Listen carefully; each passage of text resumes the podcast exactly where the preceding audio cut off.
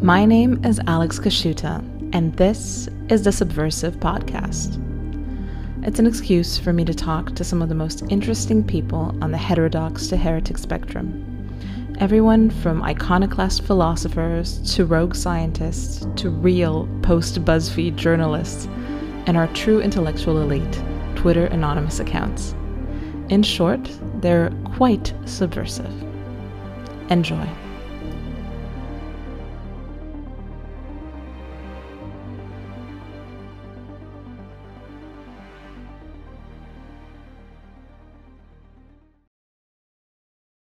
Today, I'm joined by none other than Jack Murphy. Uh, Jack Murphy is a writer, uh, a podcaster, um, host of the Jack Murphy Live Show, um, a sort of Joe Rogan of the deplorables uh, on his way to, to, becoming the, the, the, Joe Rogan of the future, um, and also founder of the Liminal Order and author of Democrat to Deplorable. Welcome, Jack. Thank you very much. Happy to be here. Yeah, I'm happy to happy to have you on. I've been following uh, your podcast for a long time. I'm a devout listener. Uh, you have some amazing oh, guests on. Um, thank you. Yeah, I love the the Millerman podcast. I'm obsessed with Millerman now, and so so that's kind of my my direction. Listen to all of them, and um, yeah, can recommend his podcast as well. But obviously. Definitely yeah, listen to the Jack Murphy live show. It's it's excellent stuff. Um, I want to ask you: Do you do you recommend getting canceled? Because you have a quite a, a deep cancellation story.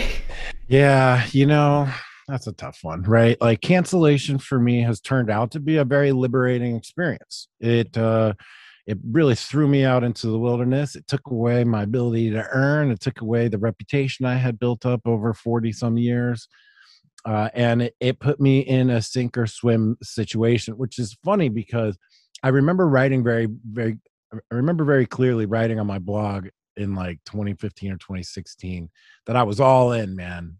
I was Cortez burning my ships, swimming out from the shore with no regard for the return trip.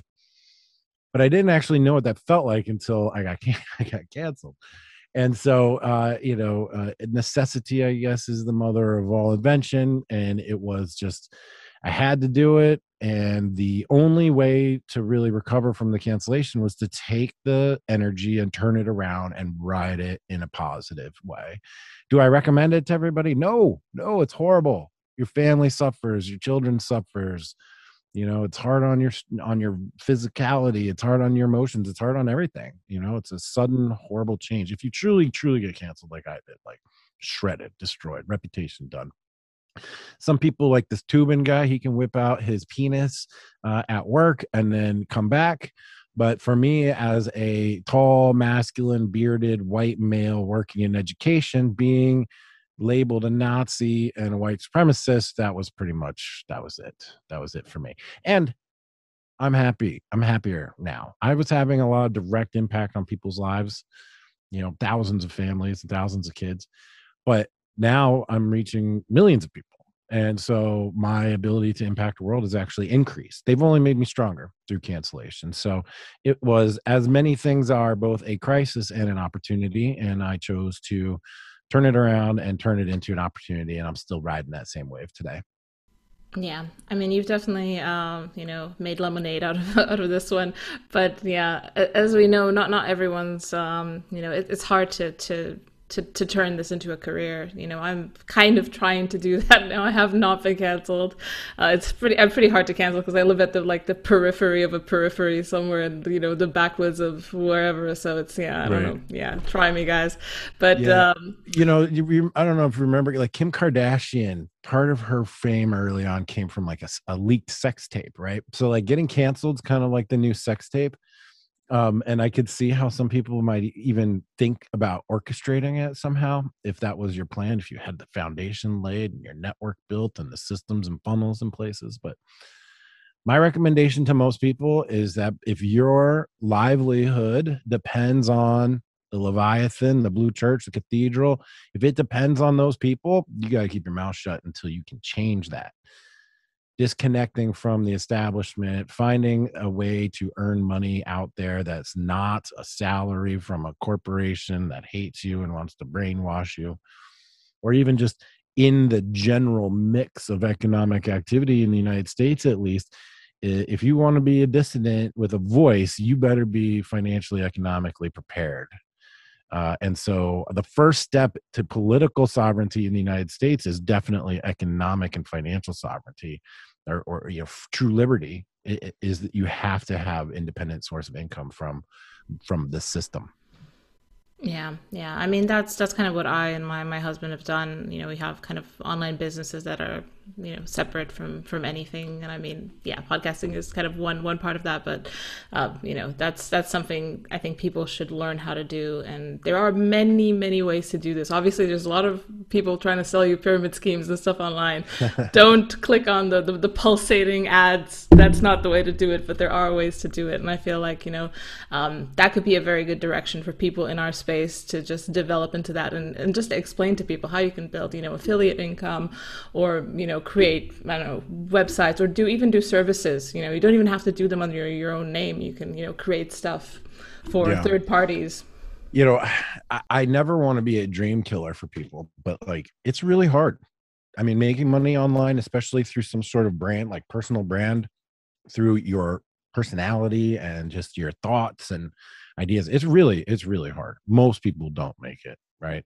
Most people don't make it. And I I, I'm not, not lucky. I mean, I worked my ass off and I've been grinding at this since 20, you know, for years, but e- even before Twitter. Like I established my voice and like how to write and stuff years before that, even just posting thousands of times on forums and stuff, uh, going back as far as, you know, 2008 or 2009 but it's hard and most people don't actually break out and it takes a, a, real combination of luck and hard work and a unique life set, uh, experience and actual depth of character and education and world worldly experience i think a lot of people get online and they see guys like myself or cernovich or jack posobiec or others I mean, having a very successful time at it and being themselves truly all along the way.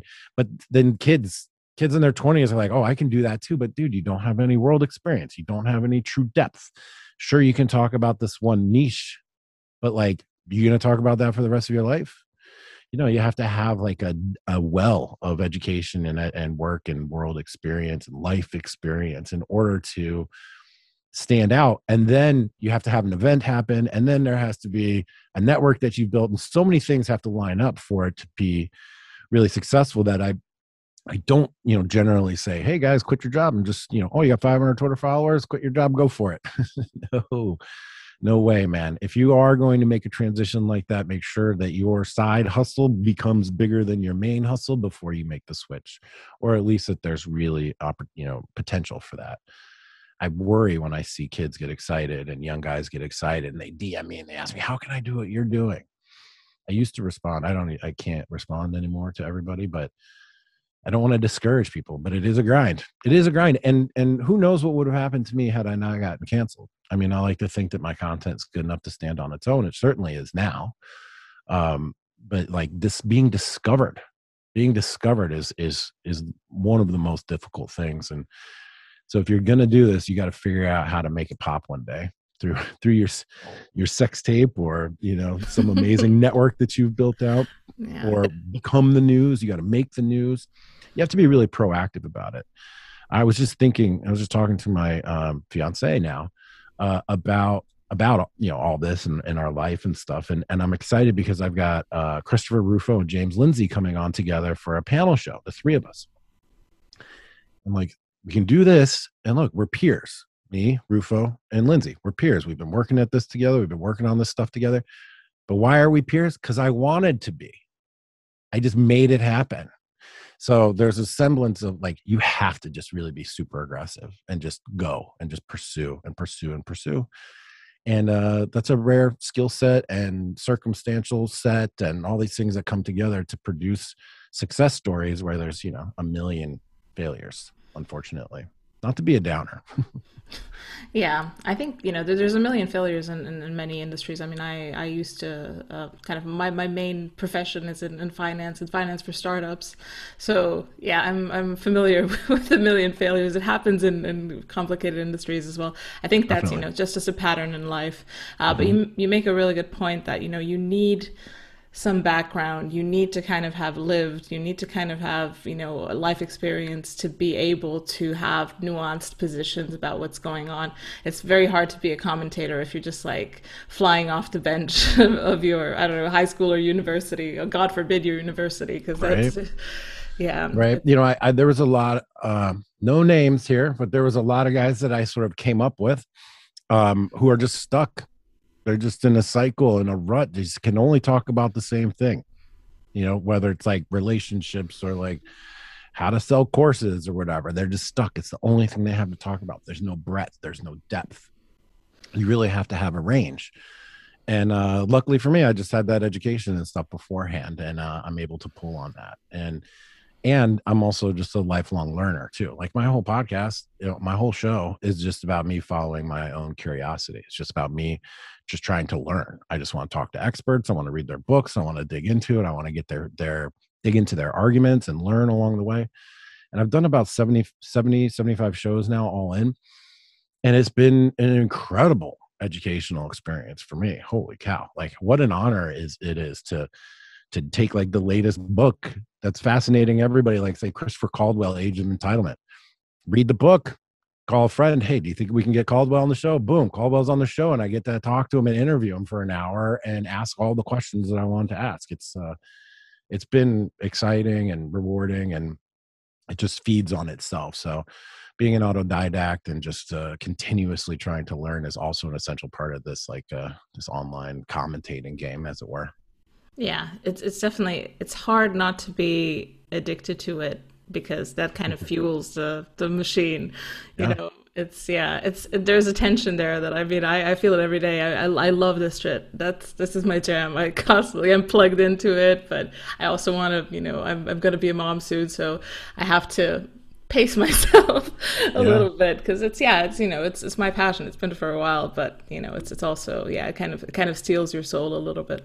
Um, no it feeds mine man. Feeds mine. It's joy for me. All this is joy.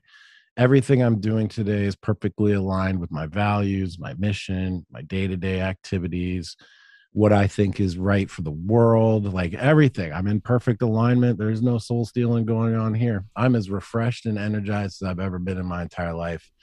And uh, you know, I'm 45 and I finally I got it I, fi- I finally figured it out. oh, nice. yeah, I feel I feel confident in saying that now. Like I, I've definitely figured it out. It took me took me a long time, three kids, divorces, like failures at work, you know, bankruptcies in the real estate game back in 2000, you know, seven and eight, you know, just uh, took a lot. And, and uh, I think the, the, the lesson to take for younger guys uh, or even older is like just failure is part of the game, bro. like you got to get out there, you got to fail, you got to learn. And uh, success, American success stories, if you go back, there's a lot of failures in everybody's story. So, just keep grinding y'all. Yeah i i mean i'm i'm 32 now so i mean not sure i could say I, have I've lived this long and i've had as many failures at least in terms of bankruptcy. No bankruptcy yet. I've had i've had enough and i feel like I've, I've, had enough scrapes to, to kind of get to that point but i've i kind of echo your sentiment as well. Like i'm kind of in that phase where i'm so excited about this whole podcast thing because i've just started it like i don't know mid-january or something and it's all amazing. But also the baby. So I'm kind of now trying to see, okay, priorities will have to switch, but at the moment I'm still definitely plugged into the game. Um, but I also, those babies sleep a lot at the beginning. Don't worry. Yeah, exactly. That's what I'm told. You know, I'll just, I'll just, let it let it sleep and record a few episodes.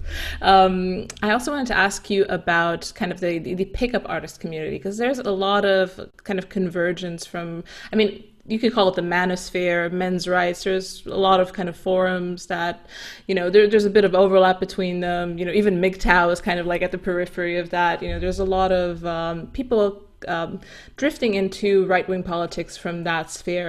And it's been a really generative space, especially for ballsy men who didn't really care that much about you know what other people thought about them and came out and, and said what was on their mind both about women and relationships but also about apparently conservative politics which you know you could see that you know like people like cernovich kind of drifted into this space. Um, but it doesn't look like it used to look. At least I don't know. I've, I've I am a lurker. I've been kind of been lurking around these forums for a long time, uh, and it's you know the the old days of Roosh uh, have gone for have been gone for a long time. So I'm curious, what's what's your feel about that community at the moment? Like what's what's going on there? Because I feel like it's all gone very hippie woo a little bit, or kind of maybe a little bit. Uh, I don't know, trad. yeah. Kind of... Well, man, there's a lot. There's a lot there. First, first of all, I'd say I am relatively disconnected from that community at this point. Um, I don't do much content consumption as it is. Uh, I'm reading book after book after book, preparing for podcasts and such. Uh, but I don't I don't really have much involvement in that community, whereas I, I definitely did. And I will certainly uh, claim that that's how I got my start. I was, you know, I was very active on the Roosh forums back in the day, as were a lot of notable people that you names that you know today. Uh, the heyday was definitely like 2009 or 10. And, uh, you know, th- there's a reason why that space evolved into politics, it's because the same problems that befuddled bedroom and dating and the mating markets are also part of our national disease.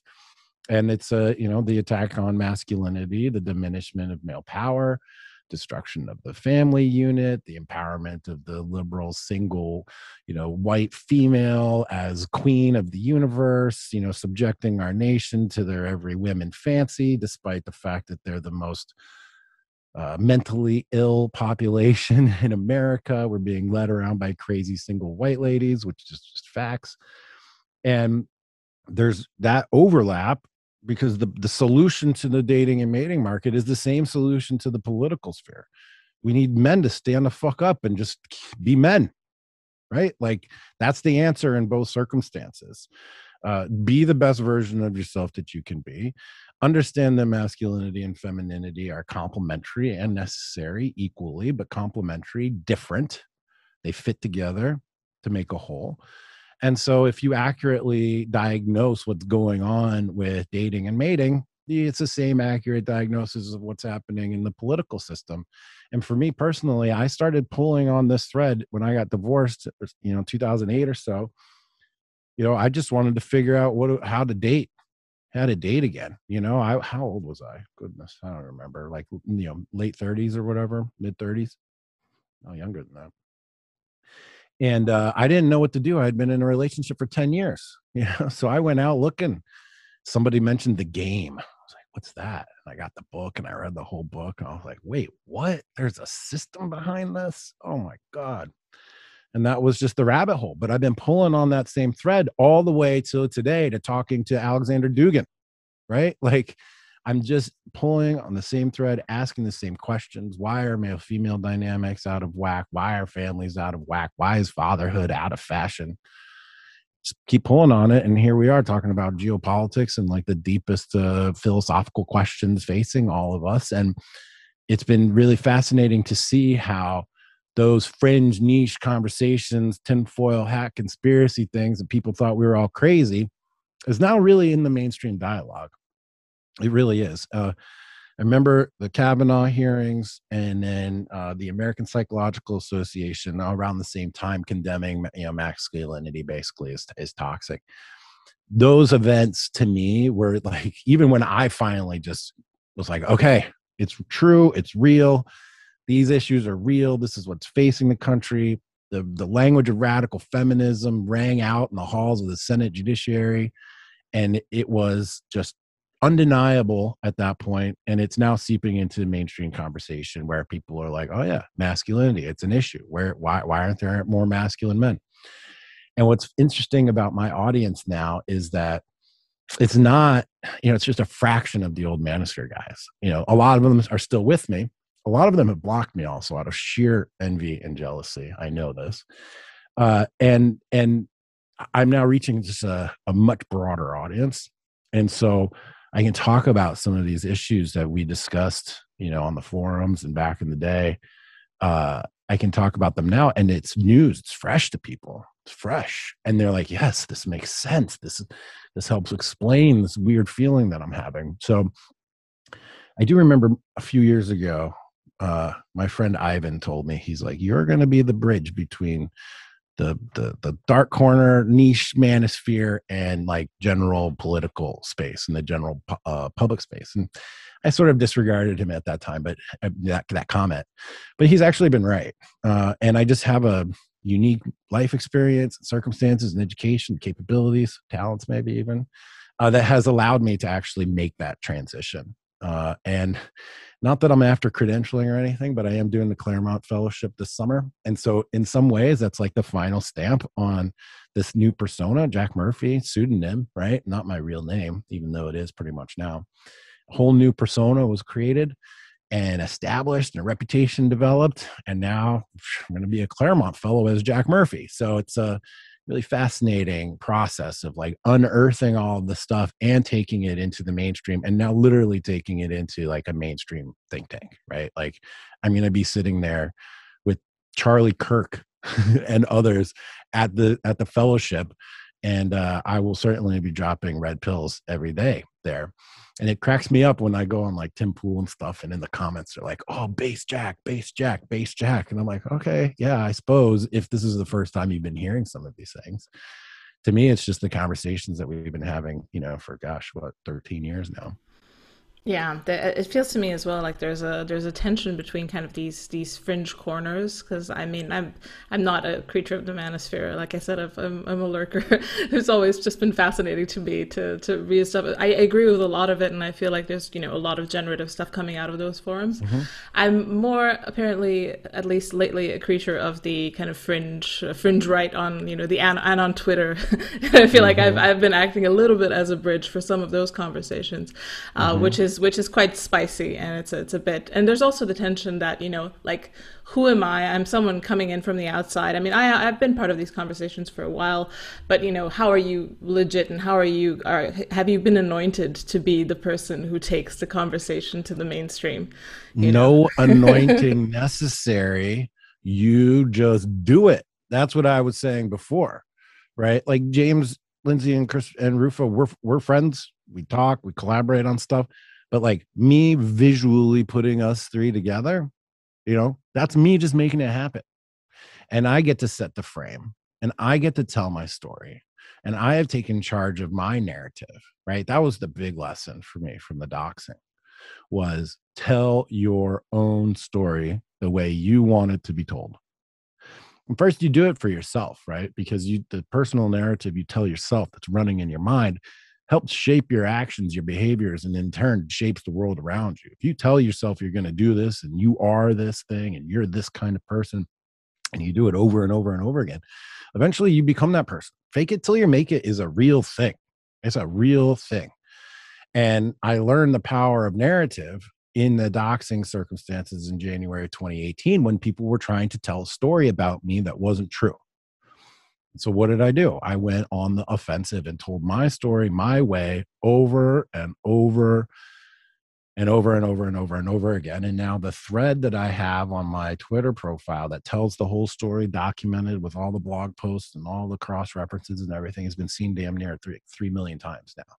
And so I won that narrative battle and I continue to win it and I continue to shape my own narrative and take my life and my reality into my own hands you can create reality through the stories you tell yourself and others.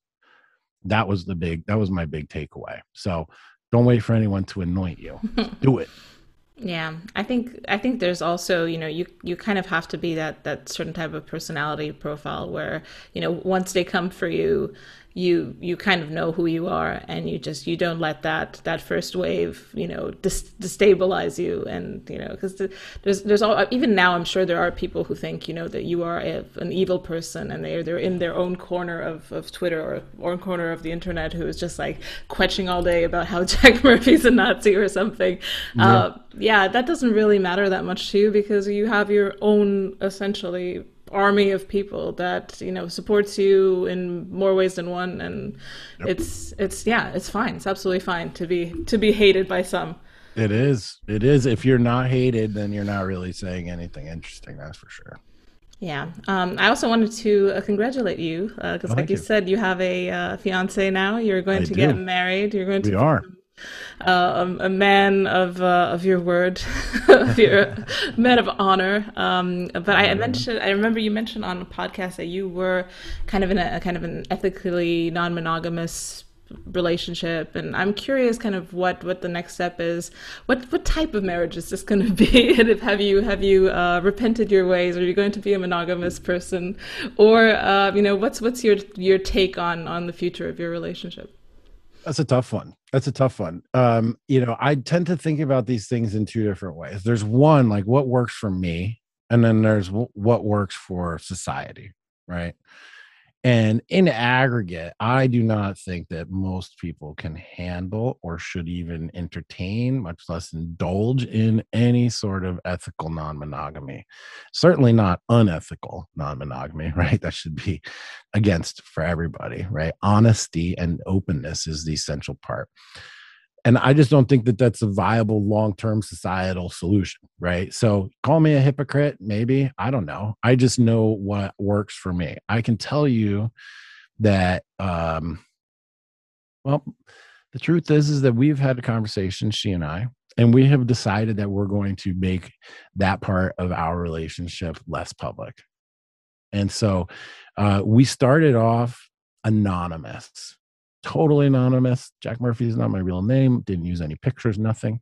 So a lot of the early writings and early podcast stuff, it was it was much easier to be uh, open personally about intimate details of your life, and it's it was also just a way to get noticed, right? As an anon with no reputation and no bio, no anything, you know, uh, there are different ways to get noticed. One of them is to be, you know, like totally revealing. Just open up the robe and just show the whole world who you are. It's easy when you're anonymous. But now that I'm a public figure, not all of my life has to be public. Uh, I will say though that uh, generally speaking, 99.99% of the time we are, you know, 100% traditional in a traditional sense of the word. I see it more as like a release valve, and I see it more as like a, uh, there's it's a pitfall that people that people walk into in the future you know? They think that they're never going to be attracted to anybody else. They think that they're never going to have their head turned or want to have a random experience or whatever the case may be. And then it happens and they feel guilty and then they lie and then they get divorced and everything is screwed up. It's very very normal for people to have sexual experiences you know? Uh, humans aren't actually strictly monogamous. Strict monogamy means you have one mate for your whole life like the math pretty much lines up and tells us, statistically speaking, that humans are not monogamous. We're serially monogamous. Even the most, uh, even in the United States, you know, what's the average number? It's like six or seven sexual partners or something like that on average. That being said, we are making a commitment to each other in front of our family, in front of our community, and in front of God, with God, together to create a union that we are committed to for the rest of our lives. What that form is, you know, it's special and unique to us. But the commitment to the family unit, to being together, to being a partnership, to building a future together, to be productive together, to build a business and a life together, these are commitments that will be honored and cherished, of course. And I'll I'll I'll say this. I decided to marry her when the level of commitment that she was giving me was beyond what I would recommend for my own daughter without being married. Right? Like she quit her job to work with us and build a business together. She's been a loving stepmother to my children and our children, our family now for seven years, 100% dedicated and loyal in every which way you know happily uh, involved in our sort of traditional dynamics you know uh, i'm definitely the leader in the household. And uh, she gave she she was willing to do everything and i love her and i trust her and i believe in her and her demonstrated commitment to our relationship you know i wanted to reciprocate that. And so we're getting married and i'm excited about it and i can't wait for the future and i can't wait to have the ceremony and to make our promises and to you know demonstrate to the community that this is something that we think is valuable and important to demonstrate it to my children that marriage and family is important and building a, a union and building a life together is important. And so in some ways i'm modeling for them i'm modeling for myself i'm rewarding her i'm getting what i want i'm modeling also for you know the public it's being a public figure it's a weird kind of place to be. But uh it's the most natural and and joyous thing in my life. I've got every day that goes by since the engagement i'm just happier and happier about it and just more and more excited about it and uh just feels good. It feels good you know like it's settled right? It's like settled. The trial period is over. The the my healing is done you know from my old relationships from my divorce you know like i had to go through a process myself. I met her too soon is what happened right? Like i i met her too soon in my recovery process from failed relationships. And uh, she was willing to you know let me work that out. And uh, and i have and here we are. And uh, i couldn't be happier about it.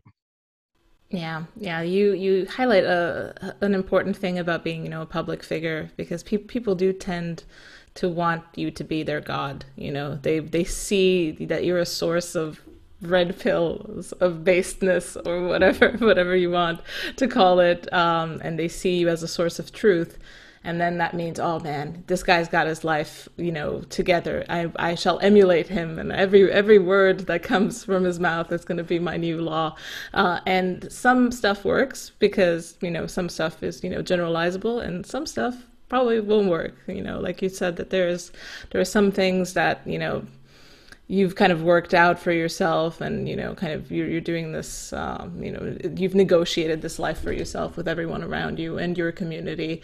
And i think you know that's that's fair enough because i mean uh, you know just looking back at my family you know it wasn't necessarily the, the, most traditional family, but there's a lot of cheating, a lot of you know, a lot of uh, you know, not very ethical things happening, and it led to a lot of instability.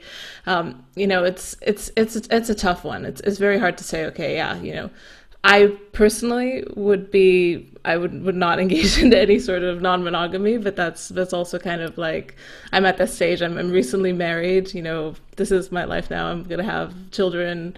You know, being being extremely trad, but um, I think it's it's still a it's it's a nuanced discussion. But like you said, this is probably a very destabilizing type of lifestyle for most people. And that's a very tense area where you know it's it's kind of hard to you know to to to explain this to people to say okay you know tread carefully. This is probably gonna gonna nuke your life because it, it typically does unfortunately for a lot of people well you know what it what is the element that nukes people nukes the relationship in my mind uh, in these cases it's it's the the the destruction of trust right like deceit lying, sneaking, cheating.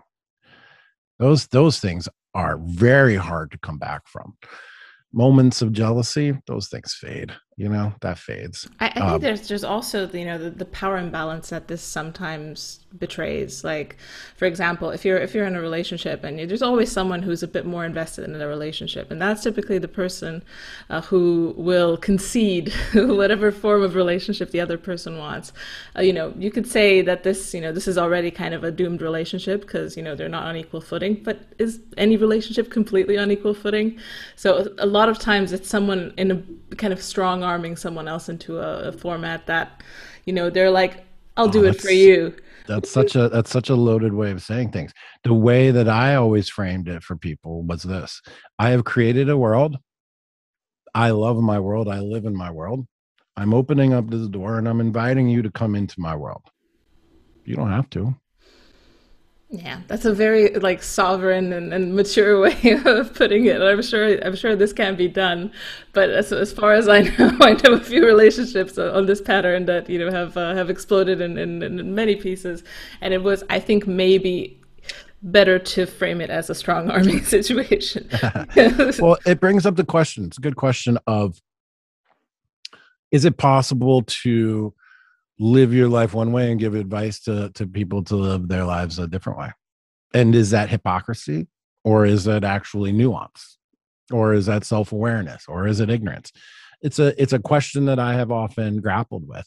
I think that we look at like say our leaders our rulers and if the rulers are like everybody do this and then behind the closed doors they're doing the opposite deceitfully Well, that's whack, right? Rules for me, for thee, but not for me, right? Um, so I've I've grappled I've grappled with that. I know that that like things that work for me personally aren't aren't what I'm recommending. Like no very few people understand the amount of uh emotional maturity involved in being completely honest with somebody. like most people just aren't.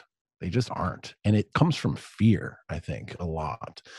So you have to be extremely confident and you have to be strong and and it's a it's, you know there's a lot to it. There's a lot to it. And uh, i'd say our our you know our dating time you know pre pre marriage because we haven't got married yet uh you know we we spent a lot of time working and talking and communicating and sharing and growing and we are always just dedicated to emotional growth together and uh that is a skill that you develop over time you know and and not everybody comes with that skill into their relationships. Some people never develop that skill. So i don't know.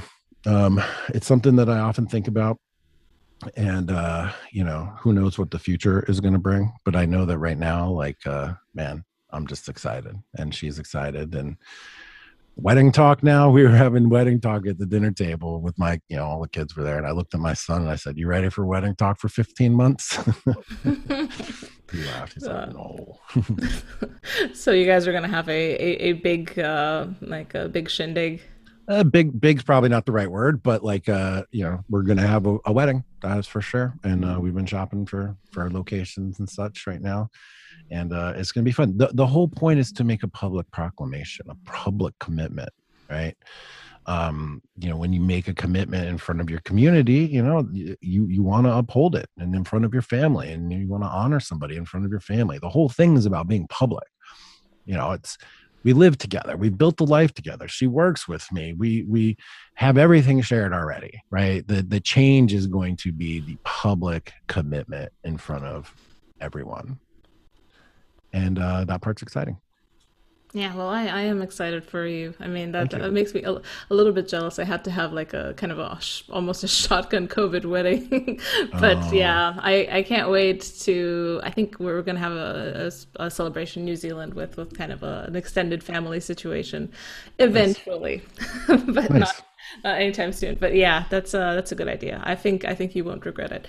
Um, um, I also wanted to ask you about uh, kind of libertarianism in your in your past as a kind of you were a libertarian, weren't you? I think you went to, to George Mason. I sure did. I sure did. I was definitely trained up as a libertarian. And here's the funny part: I started off as a philosophy major did the early stuff, did Plato and Republic and Rousseau and Locke and Hobbes and all that. And then we got to Marx. I took a whole semester on Marx. And uh, I was reading it and I was like, man, economics sounds important. so I switched. I became an economics major and I didn't know it really at the time what it meant because I was like 20 years old, you know, or 21. And uh, you know george mason is an extremely libertarian economics and public policy school uh, which I, I learned what that meant while i was there. It was the first time i heard taxation is theft that's for sure. And uh, you know so my just as it is when you go to college and you're not super critical of everything and you've been told you know you get taught that that definitely formed the foundation for my economic uh, and political and public policy perspectives then later in life, I went to Georgetown School Foreign Service. And I thought I was actually in a really democratic, like liberal place there, which it is right now. But l- later in life, I actually realized that they were the same. They were the same. The neoliberal consensus, it was the same. Libertarian free market ideology got fused into the Democratic Party. They became the Uniparty. Matt Stoller's done a lot of great writing on this in his book Goliath. And so, despite the fact that it was allegedly like a right wing place at George Mason and then allegedly a left wing place at Georgetown, I later figured out it was exactly the same thing. You know, free markets at all costs, open borders, free travel for everybody, free uh, tra- trade, no tariffs, and free capital flows and currency flows. Doesn't matter, man. Everything will work itself out. You know, there will be uh, uh, uh, what's the word? But, you know, well, the invisible hand will, you know, there'll be positive destruction. There's a better phrase. Yeah, creative destruction. Creative destruction, right? Yeah. And um, and then and then yeah, we saw them try to implement it and still implement it, and it's all corrupted and it's all not coming out the way that they thought it would be in in the theories and so you know did did i grow up as a as a small l libertarian sure it was like fuck you leave me alone right that's that was how i was as a kid how I was as a teenager.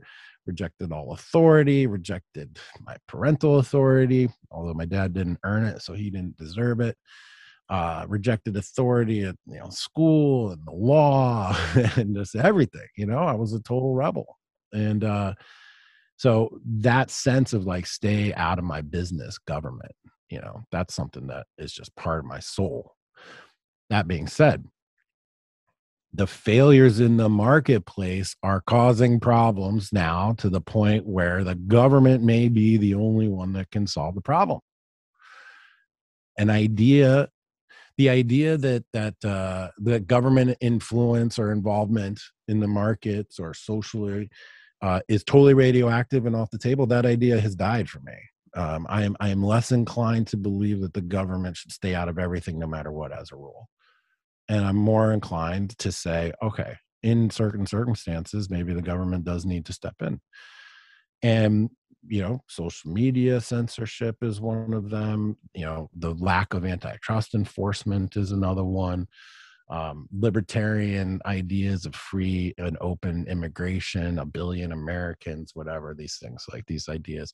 Funny one of my professors at george mason dr Bryan Caplan I remember he was a grad student still. Didn't even have his PhD yet. I took uh can't remember oh law law and economics with him. And uh it's been interesting to watch him grow.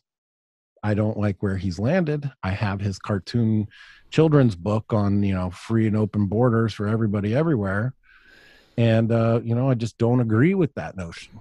I don't agree with that notion. I don't agree with the neoliberal consensus, uh, open borders for capital, for trade, for people, for for everything. We need to think about our ourselves first. Americans first. It's a crazy radical notion it seems like today because it goes against the entire consensus. But that was what was appealing to me for Trump. Two things. Trump masculine energy and, you know, just like tossing out the neoliberal consensus and like starting to think about how to be selective and how to foster parts of our economy. And then, of course, COVID comes and exposes all of our vulnerabilities, our national security risks from trade and bottlenecks, and the fact that we've got medicine and key supplies all made offshore. We basically offshored and outsourced uh, small tool machinery building. We don't know how to make essential components to our weapon systems. like, we have just sent away key parts of our economy in return for making rich people rich and poor people poor. That's stupid. That's stupid. It's libertarian big L. I don't know. I don't know what the end game is. In fact, I have tuned them out at this point because and so I don't really know where the thinking is, you know. So I can't offer like a really substantive current critique, uh, but I can just say from a fundamental level, that's where I have evolved evolved from. I'm not talking about like heavy-handed government influence, socialism. No, no. I'm talking about like selective use of government power to sort of get the markets back in place. Right? I don't think again, Matt Stoller, Goliath. Everybody should read that book. I had him on my podcast. He's a democratic populist. He'll lay out the same critique. And uh, I just don't see the free hand as solving our problems at this point because there's really not actually a free hand and it's all really been used these ideas has been used by the uniparty to just enriching themselves and corporations and so real libertarianism hasn't been tried maybe is, is the comment that you might come back from that but uh yeah it's been an evolution a little bit you know but generally speaking no don't fuck with me it's still my basic political philosophy yeah, I feel like a, a, lot of people are moving to that direction, and I, I have a kind of a similar trajectory as well. I'm also an economics major and kind of have a, a master's from the Austrian School of Economics in actual Austria, um, and it's it's the same thing. You know, I, I, I literally learned neoliberalism, you know, wh- whatever it is that, you know, we, we call it now. Uh, and I, I feel like on paper, libertarianism is extremely compelling because it's a it's a utilitarian way of looking at inputs, outputs. It it has the best equations, I would say. But what it doesn't look like, uh, it doesn't look at at all, is the human substrate that actually builds these markets. You know, like social capital, things that you know family bonds you know the idea that if you move abroad to get a better job that's just oh you, are going to you know create surplus value and enrich the gdp you know you can enrich gdp by creating a war. There's still you know you can you can move those equations in different directions you know get pluses on one side and minuses on the other in many many ways. But the ways that we've been trying to do it uh, have literally eroded profoundly that social capital that you know that actually gives rise to economic growth in the long term but is invisible to the equations to the napkin calculations of the libertarians yeah. so yeah that's that's been my I, I I agree with that, and that's a very good way of putting it. I mean, labor mobility is a central component to open market neoliberal consensus, and what that means is that they think that people will just get up and move to wherever the economic opportunities are, be they inside their own city, state, nation, or anywhere in the world. And guess what? It's a lie. Doesn't happen. Why? Because people like their communities, they like where they live, they like their families, they like to be close to the people that they love, they like tradition, they don't like change. Yeah, and oh. that's good yes no that's great it's great and and the and that's why it's so as as you said it's dehumanizing and it doesn't not only does it not take into account human nature it destroys the positive elements some positive elements of human nature right destroying community okay, community is shown to make people happier healthier and wealthier the opposite, if you destroy community, it makes them what? Sadder, sicker, and poorer. What are what are we seeing in the United States? Sadder, sicker, and poorer. Breakdown and destruction of community. No regard for community building. All it was was a bunch of zeros, ones and zeros. The, you know, fancy theories. Open up the borders, open up currency channels, open up trade and people will just move to wherever the most money is. Guess what? People aren't necessarily interested in the most money. Yeah. And in, Crazy, in right? a way, yeah, it's it's almost like you know everything's collapsed into Marxism. Everything is pure materialism, and it's like no, th- Marxism said, oh, this is the way that you know most people get the best amount of resources. No, actually, no, we libertarians have a way to allocate resources that's much better, and the only thing that matters is how much money you have in your pocket, and everyone's just going to move into that direction. Um, yeah, there's there's much more to life than that, and I feel like you know it's it's legitimate to to reject these two theories on on the simple grounds that they are are very simplistic. They're very, you know, monomaniacal about their focus on, you know, the the bottom line, which is super important as well. You know, it's it is important, but it's not the only way to look at life. GDP is not God. Like I can't believe that we even have to say that, but chasing GDP growth and not even per capita, right? Just gross, gross gross growth in GDP has been the goal. That and making rich people richer without any concern for the human element. And then failing to understand that the human element is actually the foundation for all this economic success anyway. right? Why do you work hard and protect something? Well, because it's meaningful to you. Why is it meaningful to you? Well, probably because you're related to it or it's part of your community. If you don't have any meaning, if you're not embedded in a community, if you're not embedded in your own history and lineage and such, what what what is there especially in a in a decreasingly religious and spiritual uh nation like the united states. Nobody has any meaning. That's one of the reasons why i'm getting married honestly. I wanted to commit to something bigger than myself and i wanted to come together with somebody else to make something bigger and more important because that is a spiritual act getting out of yourself, building something bigger, focusing on something that's not exactly you, partially you, maybe, but something that's not entirely you. That's a spiritual act. That gives you meaning, purpose. You know, I think we're everybody's searching for meaning. Who people who don't have it, the lost folks, man, and that's a lot of people. And the me and it, and, it, and it's not by accident; it's by design that people don't have any meaning, right? So we need to find way to bring meaning back into people's lives, and community is a great way to do it. Marriage is a great way to do it.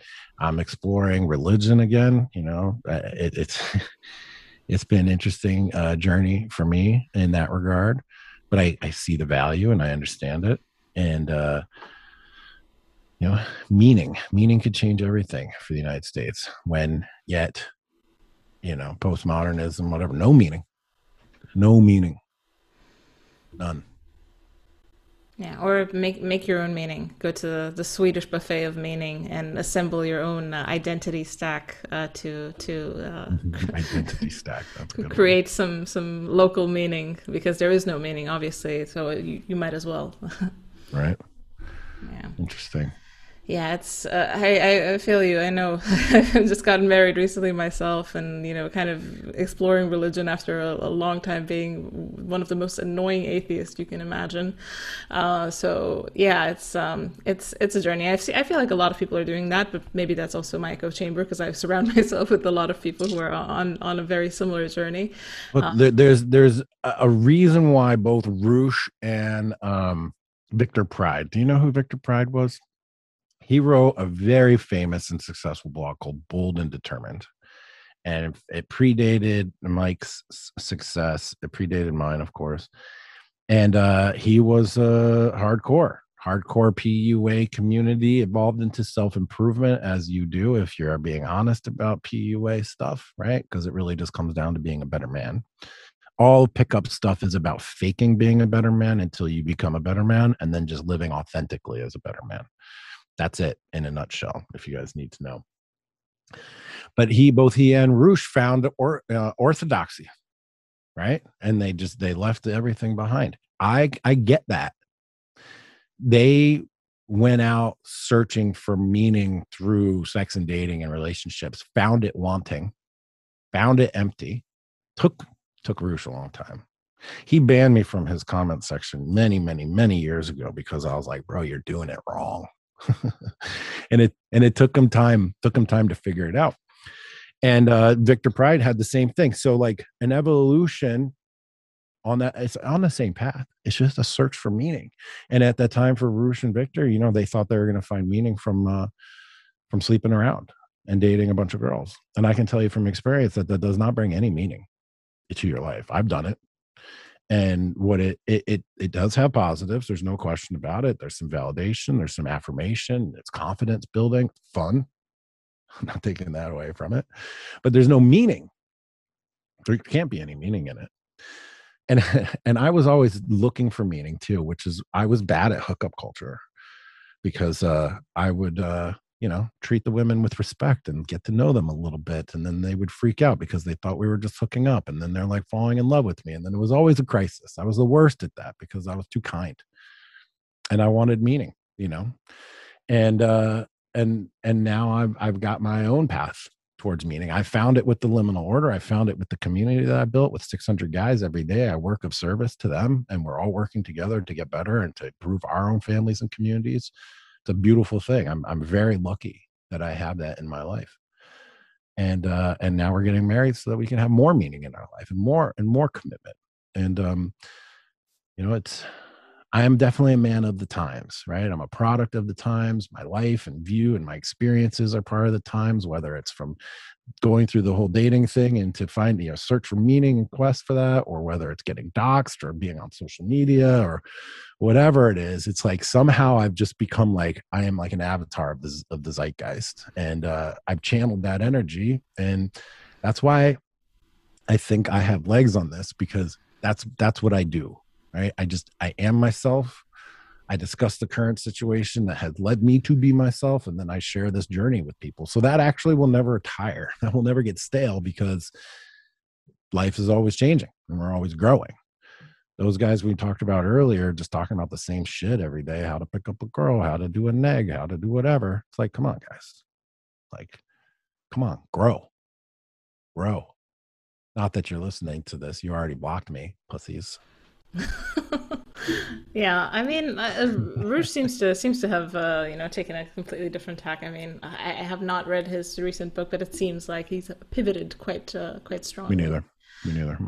Yeah, um, I feel like I might get my I might get my spiritual illumination from other sources. Just, just that's just my my personal. Uh, but you know, it, it might be. It's kind of like Mary Magdalene. Maybe she is the actual best source for uh, for spiritual uh, guidance.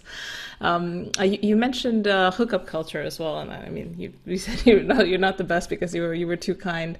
There's um, a, a, lot of a lot of pitfalls, and you know, I, I discuss hookup culture quite a lot because it's um, it seems to be a very inefficient equilibrium for people who actually want to have long-term relationships or you know want to get married or things like that.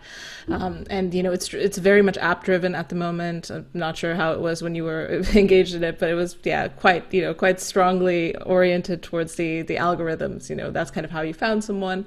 Um, and there's a lot of issues with that. I, I wonder what what your vibe is with with hookup culture. Like um, I don't like it.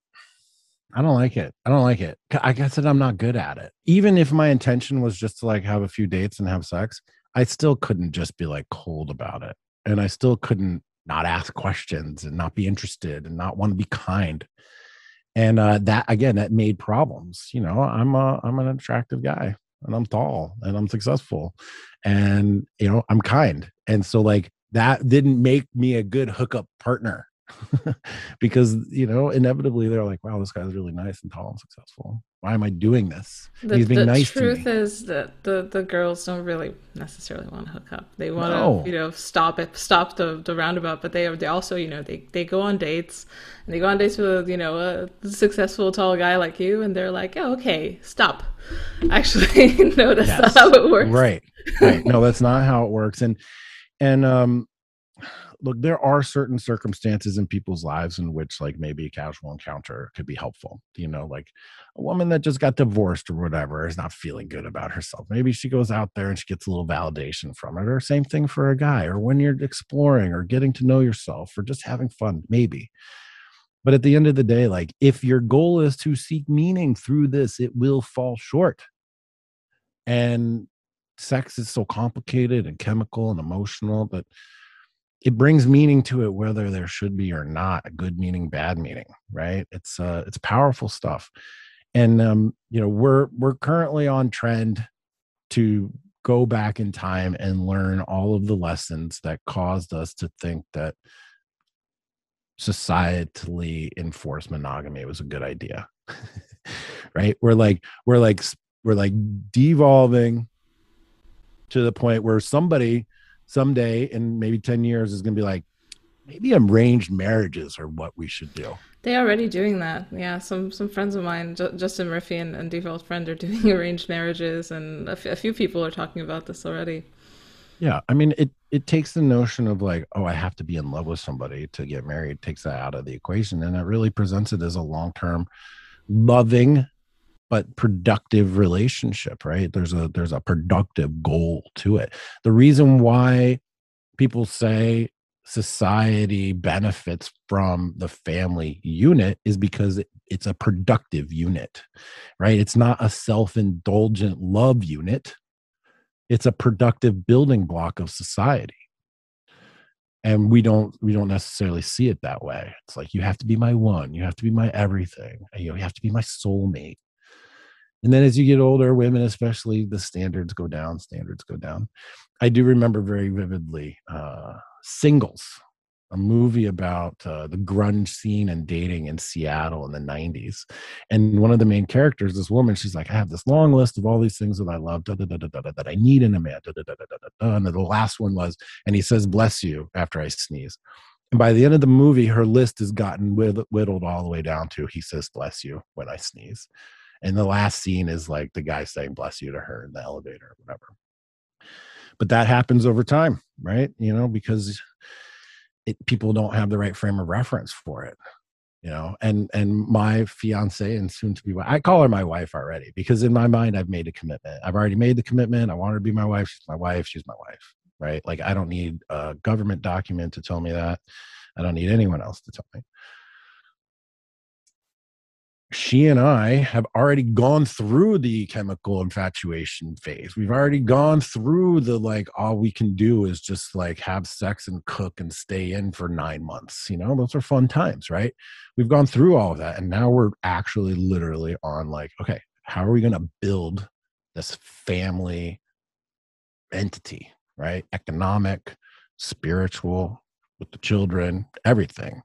And uh, that's the attitude that we're going into it with. Already having been through crisis, right? She stuck with me through the whole doxing, stuck with me through being completely flat broke, being completely shunned and shamed from society. And let me tell you, getting doxing is really fucking hard on your soul, right? It's like hard on your spirit. I was not in a good place. And she stuck with me. And now she's here when everything's going good and, you know, very successful and there's money and everything. She's still here too. So, like, I know that we're committed to building something together and we're not confused by that chemical infatuation, which people seek. They seek out and then they get disappointed when it goes away after 18 months. They're like, wait, we're not in love anymore. I don't, it's just, it's, it's the process. But that's passionate love, this very quick high spike at the beginning, and then it fades very quickly. But what uh, Jonathan Haidt calls companionate love, the, the chart for this is much slower with a much more gradual slope. But over time, the area under the curve is far greater than the area under the curve of passionate love. And companionate love takes time to build and it takes trust and it takes experience and it takes wisdom in your relationship but by the time you can build this thing it turns out to be far a far greater reward and return uh, than consistently seeking out that passion spike at the beginning. Yeah Absolutely, and I feel like uh, hookup culture does really fuel that search for for you know the passion spike. Like I, I know a lot of my my friends and, and girlfriends are, are, kind of stuck in you know serial monogamy, chasing that high because they're like, okay, you know, we know we, we're just not, I'm just not in love with him anymore or something like that, and then they break up after two years, and I'm like, this is a sixth one. right. You're you're 32 by now. Um, right. It's maybe maybe it's you.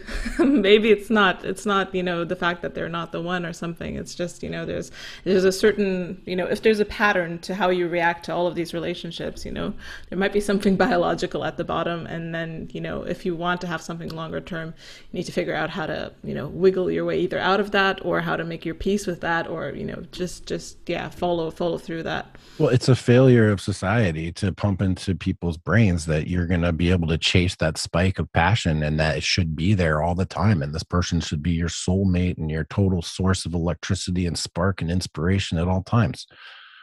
Definitely not. Pardon me for one second. I have been sick. I've canceled a number of appearances this week but not this one Aww. fyi Thank you. Thank you for for coming on. I mean, I've I've also canceled a few because I'm like I'm at the at the stage where I'm like really swollen. Yeah. but it's it's all good, and I'm happy we we got to do this. I'm surprised you haven't had to get up and pee yet. It's actually surprising. I have no idea how he's positioned, but he's been kind of gentle on, on that particular region. So it's been good. It's been good. Um, yeah, I, I also wanted to ask you about. Um, I think you know it's, it's kind of in the same vein because you posted a, a, story about a, I think a, a, former friend or colleague who was like uh, said that she was microaggressed by uh, you know someone a, worker uh, and she had a, weird reaction. And she's kind of from that generation of women who's you know what around 30 40 at the moment. Uh, yeah and I I get a lot of questions from women in that in that age category asking me like what now? what should I do? Um, what what should they do? I haven't. I don't know what answers to give them because I can barely, you know, negotiate with women in my own generation. so you're you're asking me what what advice do you give forty year old women who are unmarried and unattached at this point? Yeah, exactly. Who maybe are now kind of toying with uh, the fact that uh, you know maybe they're they're previous orientation towards you know screeching feminism wasn't necessarily the best idea, but they're they're kind of they're they're slowly morphing into reality. I mean, that's tough. That's tough. They that that Gen X, Gen X basically, Gen X women uh have were certainly told a whole boatload of lies right? You can have it all. Take care of your career. There'll be a man waiting for you when you're 35. Kids will be waiting for you at 35. Fucking lies. Lies. It's not me that decided it, but basically 24 year old women are hot to everybody all the time. And there's always a brand new 24 year old woman out there. Sorry to say. And women have been told lies They'll be beautiful forever. You'll be attractive forever. You get babies till you're 45, fucking IVF, whatever. Or that career will make you more, make you happier and give you meaning is a lie. So, like, the first thing is just acceptance. But that's tough, dude. I can't imagine being a 45 year old woman today and being like, man, I have to accept the fact that I was lied to and that I made bad decisions. Now, what do I do? And the truth is, is if you're in your 40s and you're a woman, man, you better start lowering those standards real quick. find a decent guy, probably older, probably 50 something, and get with him and he'll be grateful. Maybe a second second wife. You know, I don't know. It's dismal. It's dismal. There's always a fresh crop of girls to compete with.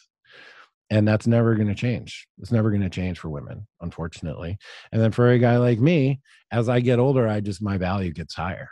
Like my available options sexually or for mating or, or marriage are greater now than they've ever been and yet the the pool of me is diminishing relative to the women so i don't know it's really hard. I mean my advice to younger women is to really seek out and try to get your partner squared away in your mid 20s you know? Your career will be there afterwards. You can always go back to school. You can always do this. You can always work part-time. The kids will be in elementary school in freaking five years and you'll be bored out of your mind anyway. You'll be wanting to work. It'll be fine.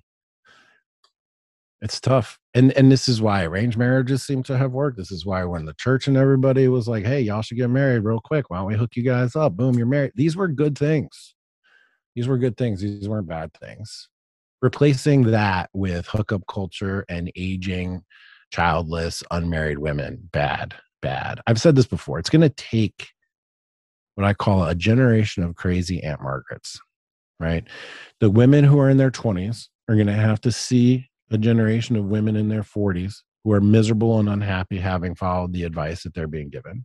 And they're going to just have to look up and be like, I don't want that. I'm going to do the opposite of whatever they're doing so that I can I can be happy. And and I think we're beginning to reach that that mass of of of crazy Aunt Margarets. It might take a little bit.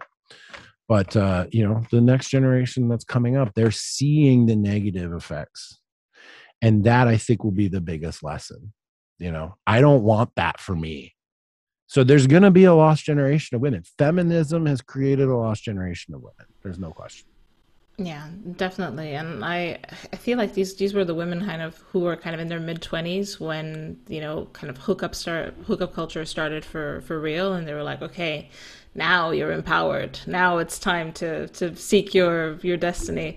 Uh, and you know because the thing is you know if you if you go through hookup culture for a while you realize that you know like you said it's you know it's not very fulfilling you know it, it doesn't really work out. And then you kind of you know you you become your own backlash and then you you you understand that okay you know we need i need to seek out something else. But for a lot of these you know 20 something women they were already on the crest of this of this wave when they figured it out, but they've already kind of passed past you know the the age where it was easy to to backtrack. So they have a lot of cognitive dissonance about feminism in general and they're like and they seem to be very entrenched. And i feel like these these are the women who are like at the women's marches and you know the the pussy hats and you know they're they're all in now. They've, they've put their eggs in this basket be. and that's it because if pun pun intended there. All their yeah. eggs are in that basket. Oh that's a good tweet in there. I'm gonna I'll, I'll figure that out eventually. There's a good tweet in there. Um i see with my when i was younger when i was a child i had a disrupted household full of crisis. My mom was a substance abuser and very emotionally immature and stunted from her own traumatic childhood severely traumatic childhood. And she truly did the best that she could, I think, but she certainly had issues. My dad, crazy issues, still to this day, unresolved issues. They got divorced. They were never happy. They were fighting. I was abused. I was left all by myself. I started having sex at a very early age. I was I was very sexually active at an early age, in addition to committing crimes and vandalism and sneaking out and all these things, terrible things that everybody said was like their fault. Why are you doing this? What's wrong with you? Now I see my kids, teenagers, high school, they have no interest in dating. None. It's bizarre to me. At their age, I was sexually active. At their age, they literally have no interest. None. No interest whatsoever. They're also effortlessly not criminals. Oh, amazing. What is the difference? The difference is that they grew up in a loving, despite the divorce, we provided a stable, loving circumstance for them where they feel safe and secure. They don't have any emotional needs that are going unmet. They're not lacking for a father figure. They're not lacking for a mother figure. And their behavior reflects that. They get good grades. They do what they're supposed to do. They're mature and responsible. They're not sexually active at 15 and 16. They're not seeking out something to save them or to fill a hole in their life or to be the daddy that they didn't have. And I wonder if we can have a whole generation of that again, right? All you got to do is love your kids, and they probably won't do a lot of stupid things. Just be there for them the, the, generation that I grew up in, that's you know, my mom was an empowered woman and second wave feminism and all these things. And so like the focus on raising a kid in a stable household and stuff like that just didn't seem to be there for me and for a lot of my friends. So maybe maybe we're we're training the future of people to not even be interested in hookup culture. Right? If you don't have a gaping hole in your life to fill, maybe you won't seek it out through such ephemeral and destructive destructive ways yeah. No I, I i like i like that that point and i, I hope you're right because um, you know people have been asking me like okay now you're you're having a, a, boy and you know what what are you gonna teach him? You know how are you gonna you gonna lock him in a bunker and teach him your based ways? And i definitely won't be able to do that because you know the, the world outside is more interesting than mom or dad. So i think you know the mm. the only won't diminish thing... that whatsoever. Your kids will learn so much from you you've got no idea they listen to every throwaway comment. They read your mind. They sense your emotions. They see your behaviors. They learn from you in such profound ways. Don't discount that whatsoever. In fact, please focus on that responsibility. It's huge. My son, man, he's so based just from listening to me. I sometimes I worry that I'm not giving him enough of the full picture. you know what I mean? You know, because they just observe and, and and and absorb even when you don't think they are, even when they're sitting over there on their phone and you're talking to your wife, they're listening. They're listening. So you have you'll have more influence than you think. The outside world isn't yeah. really that interesting. But but not in. I, feel like you know a, a lot of people want to kind of f- force it. You know you know like the authoritarian parent who's just going to say you know not in my house and things like that. But I think like you can influence much more by just providing a stable, like you said, loving environment, just being a decent person, setting a good example. You Present. know having a, a, logical order in our house. Like I know that, you know, the baby is kind of my responsibility because it's a baby and I need to, you know, take care of it in a very physical way. And, you know, there's a lot of nurture and, and feeding and everything involved. And then once he's a little bit more independent, then my husband's going to step in and teach him, you know, the ropes of being a man, which is a, a, different thing. Um, and definitely that's a really good point for, for for young parents to realize is that uh, the babies need their parents in different capacities at different times in their lives. You know, at, at day one, man, all they need is their mom. Day one, and for a while, the mom needs the dad. The mom needs the dad for support for sure, but the baby doesn't need the dad. As they get older, they come they come to you. They they need you more. I'm saying as a dad. So like the the dynamic shift and you know there's a time for care and comfort and there's a time for risk taking and aggression and that's man that's why that's why a marriage and a family is a beautiful thing. You're gonna have both. You need in a family you need someone you need dad to be like hey jump off that thing and mom be like no don't do that you're crazy. You need that because then you end up putting a mattress down on the ground and the kid jumps and yet they're safe okay? Like that's how it works because men can be really stupid and aggressive and casually risky and women can be are very comforting and, and looking for safety and care and concern and if you just get one of those energies you're to be unbalanced. You got to you got to get them both. That's why as a guy who like studies and discusses and promotes masculinity i always make sure to say femininity is just as important and you need it and they're complementary and without them both together it's incomplete.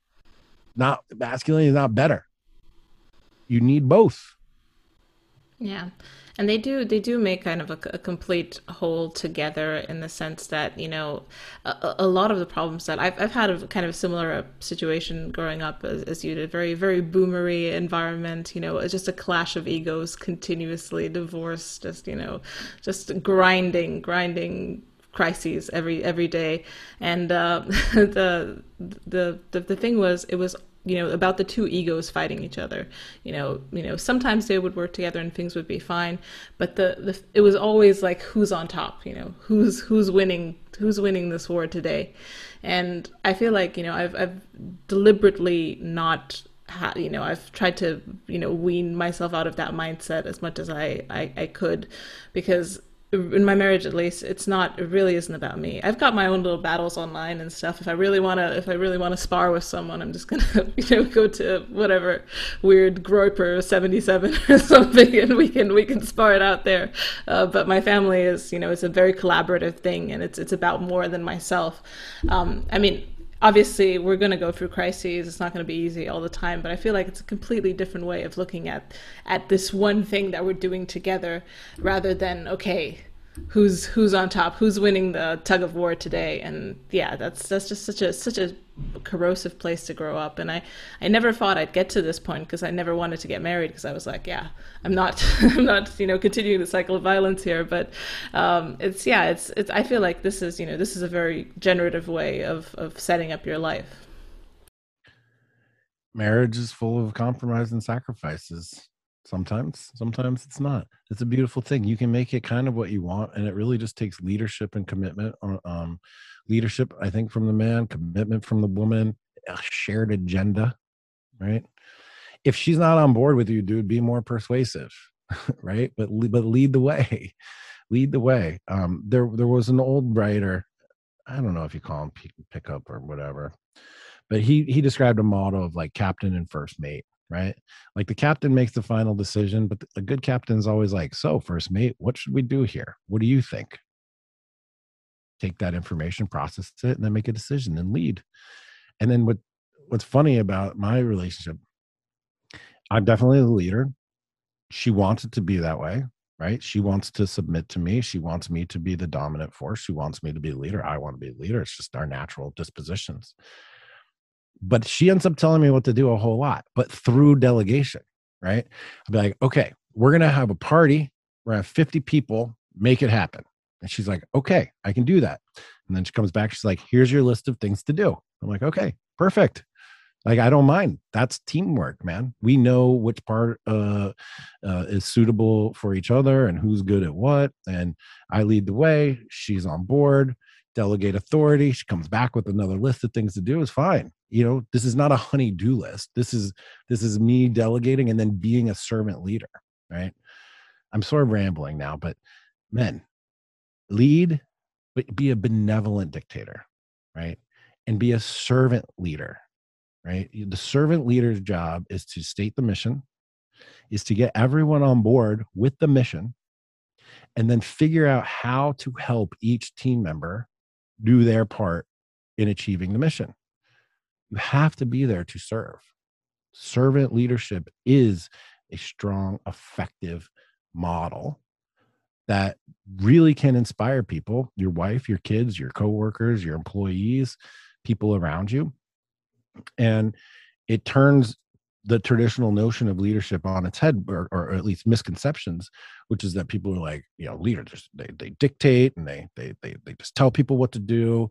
They lay out the big plan and then they go back in their office or whatever. No man. No you got to get down there in the nitty gritty and help each other and help everybody achieve the mission that you have set.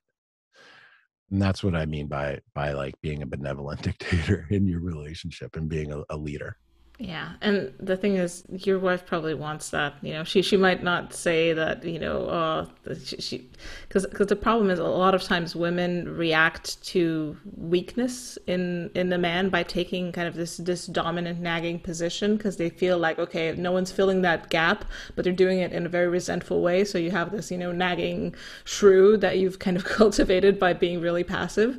Uh, and I don't want to you know blame it on the men all the time, but there, there's some guys are just really you know, like, oh, whatever you want, honey. And she literally doesn't want you to say that. She wants you to say, this is what we're having. And if you have some input, then, you know, we can discuss that. But, you know, it's, it's, it, it I believe women, women would rather do something that they're like blase about if the man says we're doing this than actually be the one that picks, picks the thing. Right. It's like just leadership on your first date. Don't ever be like, so where do you want to go? No, no, it's it, it is it is a weird thing, you know, like as as liberal, you know, empowered liberal individuals, rational automatons going our going our own way, you know, saying that you know there there is kind of this intrinsic hierarchy that's expected, but some people, you know, you see it with paying. People are still kind of comfortable with that relatively. There's still kind of defaults to having the man pay, and you know, there's you know op- opening doors, pulling up chairs, and stuff like that. That's you know that's kind of archaic, and it's kind of almost larping that hierarchy but people still like to do that. But the, the thing is you know all of that stuff all of that little these little bits and pieces they all still harken back to the fact that yes this is this is the expected order and mm. you should probably asked, just go all the way. I asked her out. I set the time. I set the date. I set the location. I ordered the food. But here's the trick. You order the food but how do you do it? You're sitting down at the table and you're like so what do you think what do you think? What do you think you're gonna have? She's like, oh, I like the steak. I'm like, okay, great. And the waiter comes and you're like, she'll have the steak, and so will I. Right? You can still order these. This is what I'm talking about in terms of like being a leader, but not like being a dictator. Right? Ask her what she wants, and then just take the lead. It's so it's so easy and natural, but yet it's been programmed and beaten out of everybody, except when it comes time to pay the check. You're right about that. yeah, that's that's the last one. Just maybe because it's very materialistic. you know, that's yeah, the last the last thing we've got. We've got. Um, yeah, so I, I, know we're, we're coming up on time a little bit now. Um, I want to ask you the the last question. Uh, the question right, of the show.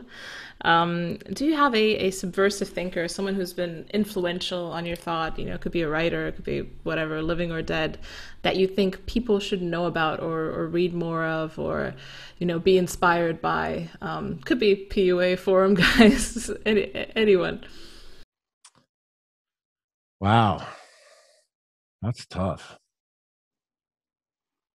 I'm going to punt on that one. Nobody's coming to mind, honestly um, all the names that come to mind they, they they require caveats and they're like part of my past and i don't know. I think my advice is to read a diversity of sources be deliberate in the information that you take in purposefully try to come to the other side of your arguments and interests and just generally be proactive like you have to take responsibility for your own education and for your viewpoint. The last thing you want to be is somebody who an idea captured, right? I think it's Jordan Peterson that said that people don't have ideas, ideas have people. The last thing that you want to do is be that guy who just accepted a narrative or a story passively and then allows that to run their life. Being personally sovereign, is about occupying your own brain space and being deliberate about what's there than what you believe. So, do I have a very you know specific person? Probably not. The first name that comes to mind right now is Jordan Hall, who's been inspirational for me. Uh, I've done four podcasts with him. Go back to number ten if you're interested. Jack Murphy Live number ten. Um, he's a he's a truly visionary thinker. Uh, I wouldn't call him a dissident or subversive um, but he is in the sense that uh, he be- he believes that we're in a really fucked up place, and he wants things to change by empowering people and and people becoming the best versions of themselves, which today is subversive, right? Becoming the best version of yourself today is subversive because that means you're better than somebody else, and somebody else that's no equality or equity or whatever. Yeah, I think Jordan Hall. That's the one name that comes to mind. But you know, uh, I've studied and read so much. It's hard. It's hard for one thing to jump out, and I think that that's a product at the end of the day of synthesis. right? If I had just read one guy and I'd be like, oh, you should read read this dude, read Moldbug or whatever, you know, read Curtis Yarvin. No, you can't. You got to read everybody. You got to read everybody and be very deliberate about it, and then synthesize it, and then come up come up with your own unique perspective. Don't rely on one other person because that person doesn't know you and they don't know your circumstances, and they may not be right. They may not be right. Yeah, exactly. Resist resist ideological capture. Any definitely. Yeah. Also, yeah. you know, even even people you hear on this this podcast. um, uh, it was it was really lovely seeing you and, and getting to meet you finally. Um, Likewise. Also, I want to point people towards the Jack Murphy live show. Please do listen to it. It's it's excellent. I I'm a, a, devotee, uh, and also the Liminal Order for all you gentlemen out there who are looking for a, a Männerbund or a, a community that's that's going to be uh, useful to you. So, um, anything else that people should uh, should go see? No, please do uh, hit sub on the YouTube, check out the podcast. And if you're interested in masculinity, brotherhood, and sovereignty, these are the three core values of the liminal order, and you're a dude, come down, check it out, liminal hyphen order. We've got 600 guys all around the world every day working to improve our personal sovereignty in a team with other masculine men community makes you happier, healthier, and wealthier. And it's happening to all of our guys. So come check it out. Excellent. And uh, you probably are a dude because if I'm looking at my YouTube stats, yeah, that's, my, that's my audience. But uh, also to, to all you ladies out there, thank you for tuning in. And uh, it was lovely to, to see you. Likewise. Thanks. If you like what you're hearing, want to see where I take it, and maybe want early access to episodes, bonus episodes, access to the AMA, or you just want to support the cause of dissident speech or my work in general, head to my Patreon at patreon.com slash aksubversive. Your donations are what keeps the lights on and makes the show possible, so thank you.